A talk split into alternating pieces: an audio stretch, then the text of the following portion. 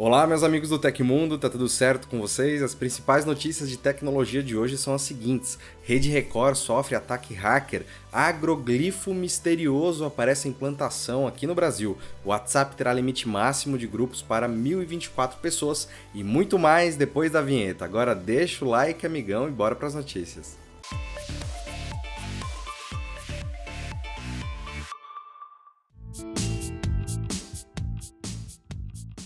A Rede Record foi afetada por um ataque hacker de grandes proporções no sábado, o que está afetando as operações da emissora até agora. Enquanto um comunicado oficial não foi divulgado, relatos vindos de fontes próximas da empresa revelam o caos instaurado pela ação dos cybercriminosos que utilizaram um ransomware para prender arquivos da companhia. A Record foi afetada por um ataque com o ransomware Black Cat, que é distribuído como um serviço por hackers. Além de prender arquivos da emissora e pedir um resgate para a liberação, os criminosos supostamente acessaram dados de funcionários, mapa de rede com credenciais da emissora e informações financeiras. No entanto, o ataque hacker também chama a atenção por suas consequências na tela da Record. Desde o início do ataque, a emissora está se virando para manter a programação rodando. Algumas fontes próximas da empresa revelaram algumas consequências da ação cybercriminosa na rotina de produção da emissora de TV. Com muitos arquivos digitais presos pelos hackers,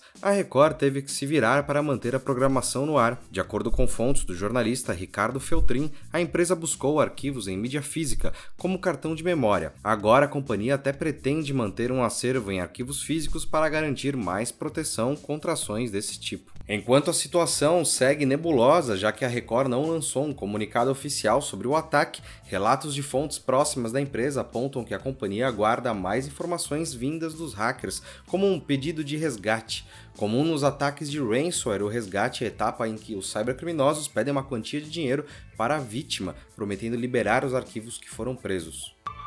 E hoje eu trouxe um recado do próprio Google para você que tem uma startup ou está pensando em abrir uma. Você conhece o Google Cloud for Startups? Primeiro você precisa saber que o Google tem um serviço de nuvem para te ajudar em tudo na sua rotina pessoal ou profissional. E se você tem uma startup, você tem à disposição um pacote especial com suporte específico, créditos de produtos, treinamento técnico e muito mais. Tudo isso para te ajudar a construir uma empresa sólida, produtiva e bem-sucedida. Afinal, o Google for Startups foi criado justamente para dar às startups todos os recursos necessários para começar com mais rapidez no Google Cloud. Então pode ser aquela mãozinha que você estava precisando. Então dá uma olhadinha no link aí embaixo na descrição do vídeo e conheça o programa.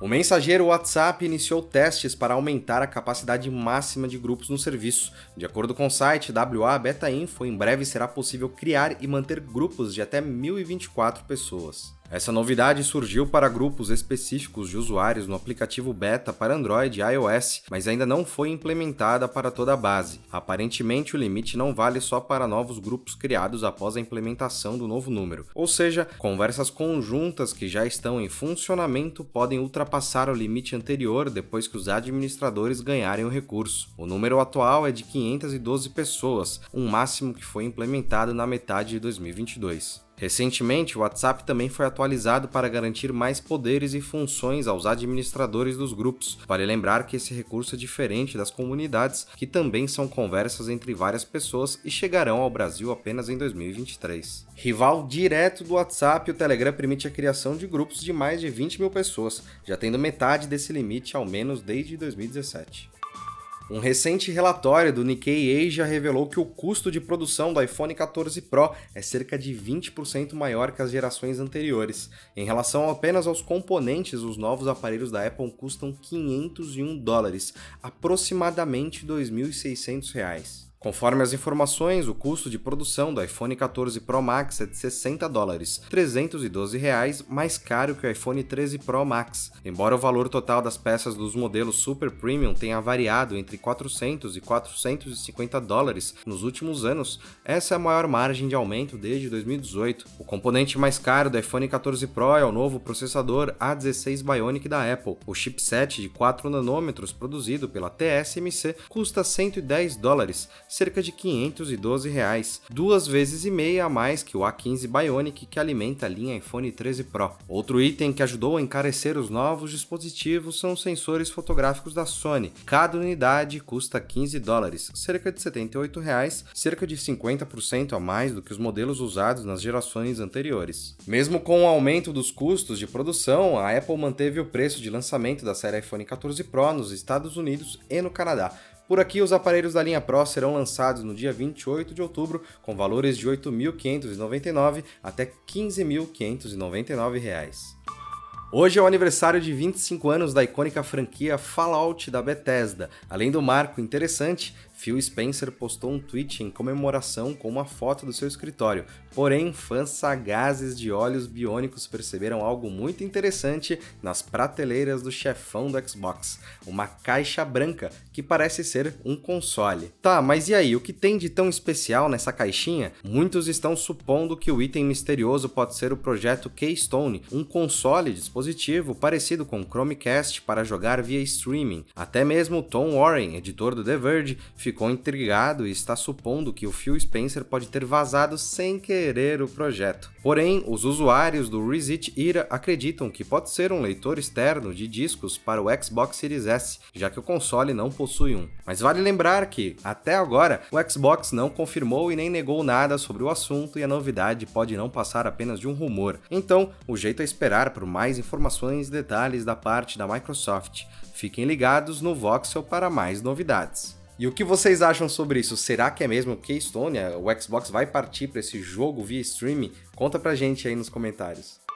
Você sabia que o Tecmundo te entrega uma porrada de cursos, e não são só cursos, mas também cupons e descontos exclusivos. É o nosso clube de benefícios, o TecMe, que está de cara nova, e você pode conhecer o TecMe checando os links aqui embaixo. Vem trocar uma ideia com a gente. Na manhã da última terça-feira, os moradores da cidade de Ipuaçu, em Santa Catarina, relataram um fenômeno estranho em uma plantação de trigo. Foram encontrados agroglifos no local. Após a descoberta, os habitantes da região começaram a questionar se a arte foi deixada na região por seres de outro planeta. Apesar de ser um caso curioso, não é a primeira vez que aparecem agroglifos na região de Ipuaçu, já que o primeiro registro aconteceu em 2008. Desde então, anualmente surgem círculos desenhados nas plantações da cidade, que está localizada a pouco mais de 500 quilômetros de distância de Florianópolis. Em entrevista ao G1, o proprietário da plantação, Sérgio Giroto, afirmou que uma situação semelhante aconteceu em 2015, em que um agroglifo de 200 metros foi desenhado no mesmo local. Ele diz que não sabe explicar a origem do fenômeno. Segundo o servidor do Centro de Informações de Recursos Ambientais e Hidrometeorologia de Santa Catarina, Sidney Cavalco, existem equipamentos simples que podem amassar o trigo perfeitamente. Contudo, ele afirma que ainda não descobriu como foram deixados rastros. Já o professor do Grupo de Estudos de Astronomia da Universidade Federal de Santa Catarina, Adolfo Stotz, duvida da presença alienígena e ele disse o seguinte: Pessoas acreditam no que quiserem, a crença é uma possibilidade humana, mas a ciência, essa que nós tratamos na medicina, na engenharia, não se trata de crença. Quando você dá um remédio ao doente, você não está acreditando que o remédio faz efeito, você sabe que ele faz o efeito.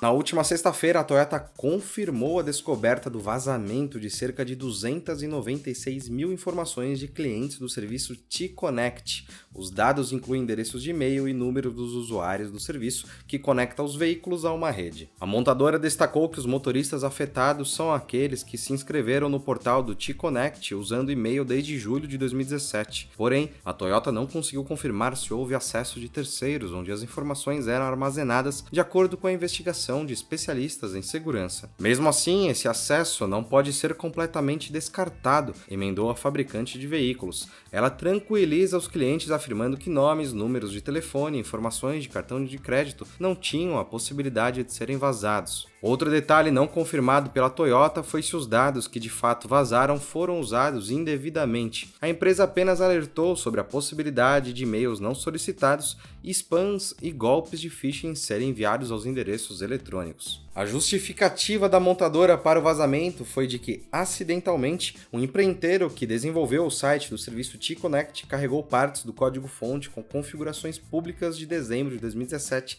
até 15 de setembro deste ano.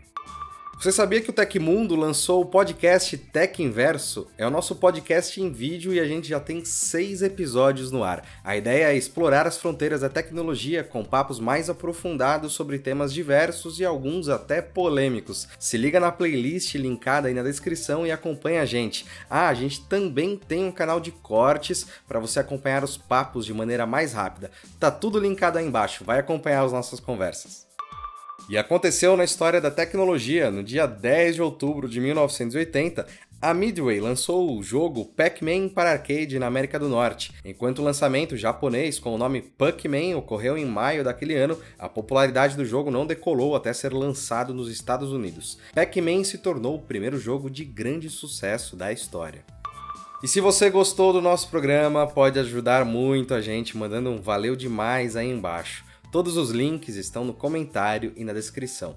E essas foram as notícias do Hoje no Tecmundo dessa segunda-feira. Lembrando que o nosso programa vai ao ar de segunda a sexta, sempre no fim do dia, então você pode esperar a gente todos os dias. Aqui quem fala é o Felipe Paião e amanhã tem mais. Você pode me encontrar lá no Twitter pela Felipe Paião. Espero que vocês continuem se cuidando. Um abraço e a gente se vê amanhã. Tchau, tchau.